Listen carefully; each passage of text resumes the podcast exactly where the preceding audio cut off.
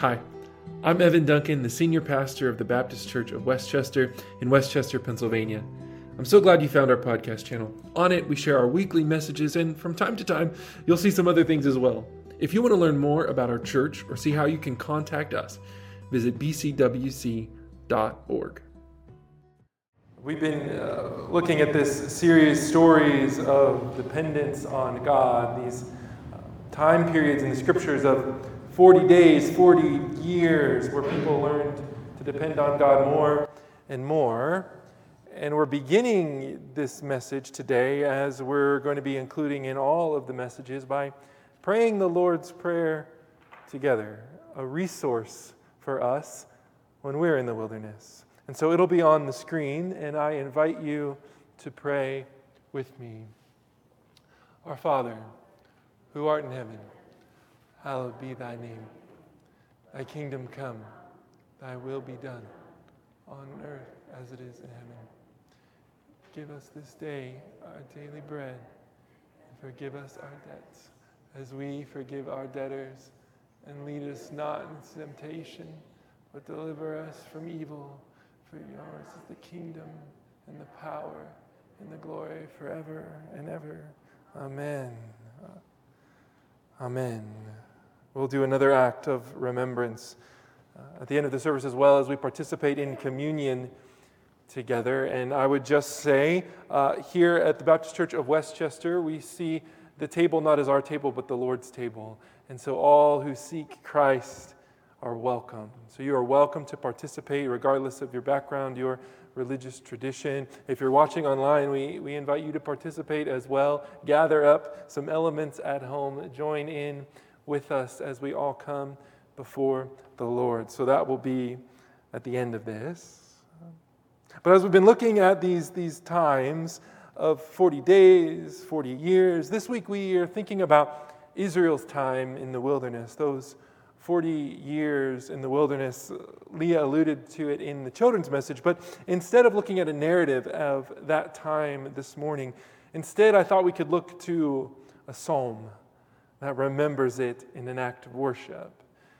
You know, we sing songs that, that sometimes help remind us about our faith. I think about Ash Wednesday, and Anne played uh, a beautiful hymn that my mom used to sing to me when she was putting me to bed, and it just like came right back in that beautiful moment. Today, we learn a new song that reminds us of God's faithfulness, the parables of Jesus, and in difficult times, we often turn to these kinds of songs of remembrance. And so that's what we'll look at today one of Israel's songs of remembrance, Psalm 68.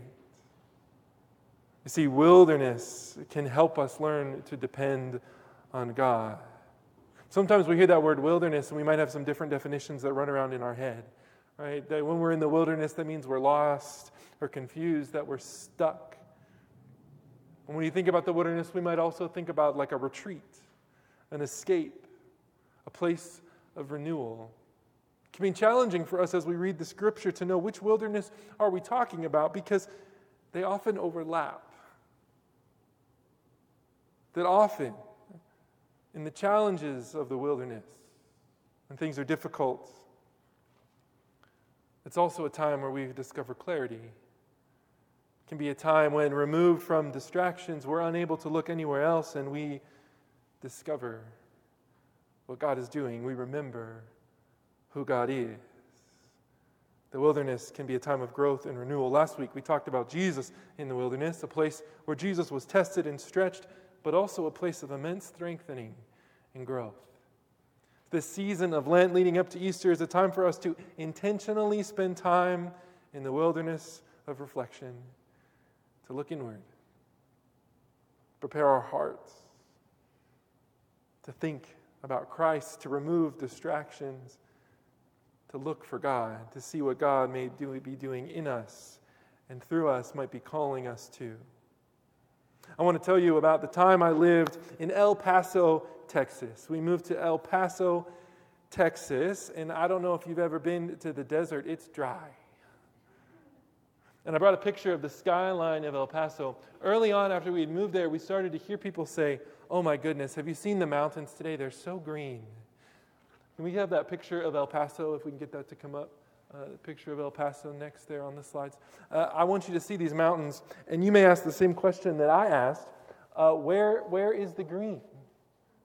There is no green on the mountains. We're having issues with the slide. Imagine brown mountains. Can you picture it? It's just brown. And we'd say to the people, uh, I don't see any green. This week is my wife's birthday, and she discovered for the first time in her life as a native Houstonian that her birthday occurs in the winter. Where is the green? We may be asking ourselves that question wherever we're at. Are they there? Look how green the mountains are. Yeah. I don't know where you are in your life, but you may be asking that question Where is there new life? Where is there hope? Can anything good happen here with me now? People are saying the mountains are green, but I don't see it. Perhaps that's what this season, this question looks like to you. In the Lord's Prayer, we prayed an invitation and a declaration Lord, let your kingdom come on earth as it is in heaven. It is saying that God's new life and God's green is breaking in all around us. We are praying that it breaks in among us even now. But you still may feel like I don't see any green. So we look at the Psalms. Songs that were designed to remind the people of Israel of how God has shown up before and how God continues to show up. We'll be reading from Psalm 68. And as I began studying for this message, again and again, each resource began Psalm 68 is among the most difficult passages to interpret or translate. By the third or fourth book that warned me of this, I thought, I've made a mistake. but as I studied this psalm, I couldn't help but think how appropriate it is that this psalm gives scholars fits. Because in it, we find a message for people who themselves are no stranger to being tied up in knots, people like us. So, we're going to look at this passage together, unpack it together, and see how it may bring us encouragement when we find ourselves in the wilderness, when we choose to enter into the wilderness, and how we can become aware that we can always look for the green. See, the wilderness can be an opportunity to remind us of God's might, God's compassion, and how we can respond to God. This is Psalm 68. We'll be in verses 1 through 4 to begin of Psalm 68. Let God rise up. You could translate it God springs into battle. Let his enemies be scattered. Let those who hate him flee before him. As smoke is driven away, so drive them away. As wax melts before the fire, let the wicked perish before God. But let righteous, let the righteous be joyful. Let them exult before God. Let them be jubilant with joy. Sing to God. Sing praises to his name. Lift up a song to him who rides upon the clouds. His name is the Lord. Be exultant before him. To enter into the psalm, you might be like, wow, that's a lot to talk about enemies and melting. I don't see the encouragement. Certainly, this psalm begins with this stark contrast between the righteous and the enemies of God. And, and that, that makes me uncomfortable sometimes, this talk about enemies. We often want to skip over that part of the Bible. But I think Psalm 68 is so helpful as we understand the language and, and, what it might say to us today and how it might help us understand the people. Because so far, the psalmist has painted this picture of the power and majesty of God, right? Song to him who rides upon the clouds, his name is the Lord. This language of riding on the clouds was a favorite expression used by the gods of the Babylonians and the Canaanites. And the psalmist wants the reader to hear no, in fact, it is the God of Israel who rides on the clouds, who is all powerful. The psalmist wants us to remember God's might, and in the wilderness, we might need to remember God's strength and power. Like I said, this picture might not always be the most encouraging, but, but we can't forget what it must have been like for the people of Israel to sing these songs.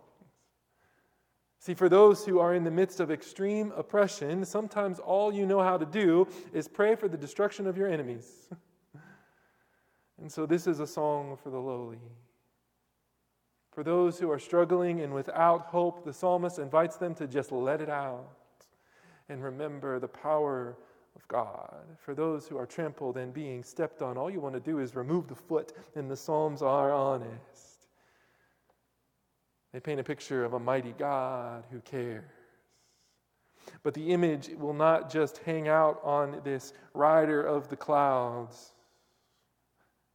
As we read these first verses, we could have maybe applied them to any of the other gods that others had worshiped. Oh, yeah, another mighty God who wants to zap people but it's about to change. See, the wilderness also reminds us of God's character. This is verse 5 and 6. Father of orphans, protector of widows, is God in his holy habitation. God gives the desolate a home to live in. He leads out the prisoners to prosperity, but the rebellious live in a parched land. That you don't expect this in the psalm. A turn from this victorious cloud riding God to now a God described by compassion. Father of fatherless, protector of widows. I love the verse that says, Give home to the desolate. You could translate it home to the lonely. And that word home is not just a word that means shelter, but like actually a home, a place of safety and care. There's even an offer of grace to the prisoner. My translation says prosperity. We actually have no idea what that word means. It's the only place it occurs in any ancient writings. Part of what makes this psalm so difficult. Others say leads the prisoners out with jubilation. We're not sure what they're being let out with, but here's what we know they're being set free. This God is a God of rescue and care. The psalm moves from militaristic language to tender care for the most vulnerable. Throughout Scripture, we find this theme. God cares deeply about the widow, the alien, the orphan.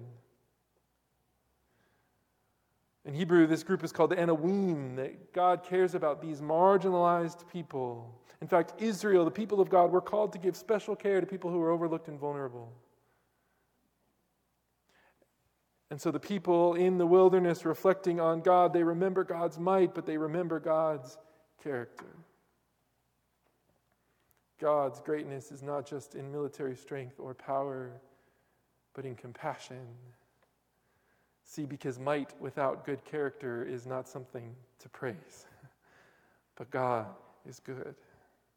One writer says Israel found the true greatness of God not just in his cosmic power or God's ability to make mountains smoke or the deserts convulse. No, it was God's ability to see us in our littleness that really bowled over the psalmist. It was the way the great God Almighty of the universe could make God's self small, could condescend to the little people, to draw close to the margins of our tiny existence.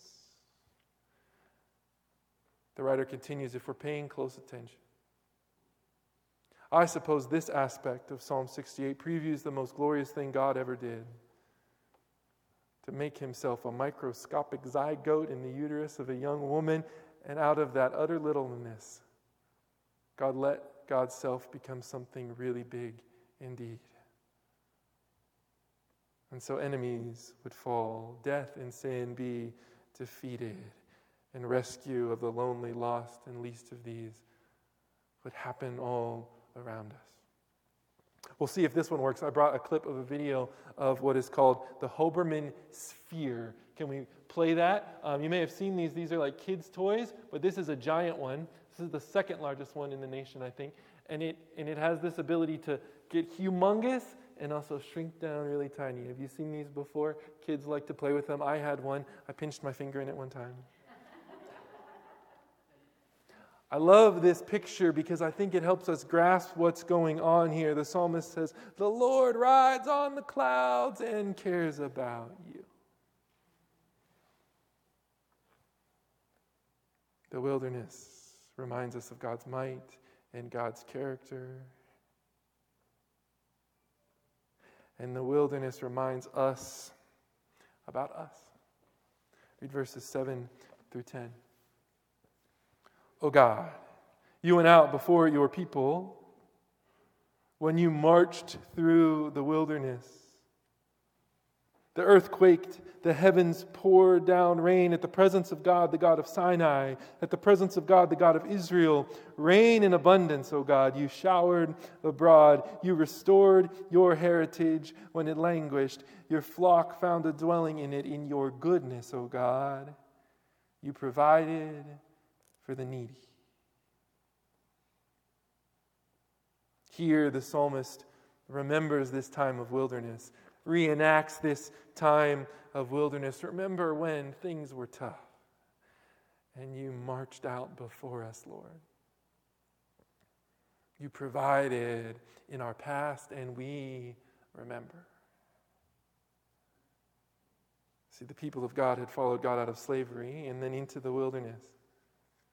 And there, though they grumbled, they were cared for and shaped and fed, and God continued to lead and provide. Something happens when we remember our history. When we remember the history of the people of God, when we remember what God has done before, even if we don't experience it right now, in the moment, we remember other people's experiences too. That no matter how brown the mountains look, the green has broken in before. The green does not always rely on the psalmist's personal experience, but in the shared memory of a community. That's why we gather to remember and celebrate, because God is bigger than just our singular experiences of God, though God is there too. We stand in a long and wide and deep river of people of faith with diverse history and perspective and backgrounds, and those stories shape us. I'll tell you, after living in El Paso for a while, after it rained, which only happened like twice a year, after it rained, I began to notice the mountains were greener. I began to notice things about the desert I didn't notice before. I believe the more we try to pay attention to God, the more we will see what God has done. The more we pay attention to God's character, the more we will see it everywhere and be challenged to see it in ourselves. But even still, I wonder if I might not have noticed all that green if others hadn't pointed out to me first. This psalm was likely used in worship services to remind people yes, God is victorious and God cares. God has gone before, but God will keep moving. And Israel, moved by their worship, then had to consider what they would do about it. In the same way, we wonder what will we do about this God? Psalm 68, 33 through 35 says this O rider of heavens, the ancient heavens, listen. He sends out his voice, a mighty voice ascribe power to God, whose majesty is over Israel and whose power is in the skies. Awesome is God in his sanctuary, the God of Israel. He gives power and strength to his people. God gives power and strength to his people. So, in the same way, God has used God's power for the sake of those who are overlooked, we are invited to do the same. One scholar says the words we use in worship must open us up to the God of justice and awaken us to the world's desperate need for hope and genuine change. Another mental connection when you might hear the color green is the green light. Go, our kids learn. Green means go, we teach them, even though they will use it against us later. Daddy, if yellow means slow down, why did you? Yeah, you've been there. We ask the question, where is the green? And I believe it is in the church. We've been given a green light to cultivate our own dependence on, yes, the might of God, and yes, the character of God towards becoming people of compassion. This worship poem challenges us to remember God's power, God's character. Will we let our worship shape us? Will we let what we do in this space as we sing and read scripture and welcome one another and participate in bread and cup, will it stop when we walk out these doors or will we cultivate green? Because I believe we're called to be people who are creating green in the mountains, pointing out green in the wilderness, being ourselves green.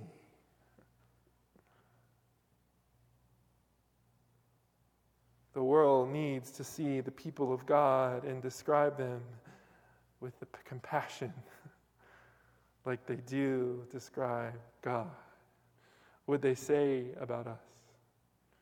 Those who care for the widow, the orphan, the cast aside, the overlooked, the forgotten. I love what Dr. King said as uh, talking about what it means to be the church when he said, Any religion which professes to be concerned about the souls of men and is not concerned with the social and economic conditions that scar the soul is a spiritually moribund religion. Will we go from here and plant green? On Thursday night, we packed these seeds into these little packets. We stuck stickers on them and we put, bound them in rubber bands. Richard's table was particularly effective at getting them all in the right boxes, all orderly and taped up neat. My table struggled a little bit.